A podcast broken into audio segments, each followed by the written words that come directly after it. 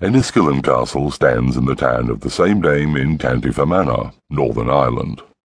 Once the main seat of the Maguire clan, the castle has a strategic location to defend one of the main routes into Ulster, next to the River Erne. The castle goes back to the 16th century, built by Hugh Maguire. It quickly saw action during the uprisings during that century against the English Indeed, it fell to a siege in 1594.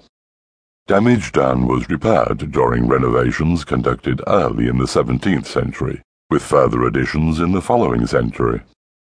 The early 17th century saw a few changes as King James sought to seize Irish lands and give them to subjects loyal to him as a form of reward. This became known as the plantation and Enniskillen was developed around where the original castle stood, prior to its damage and virtual destruction during the uprisings.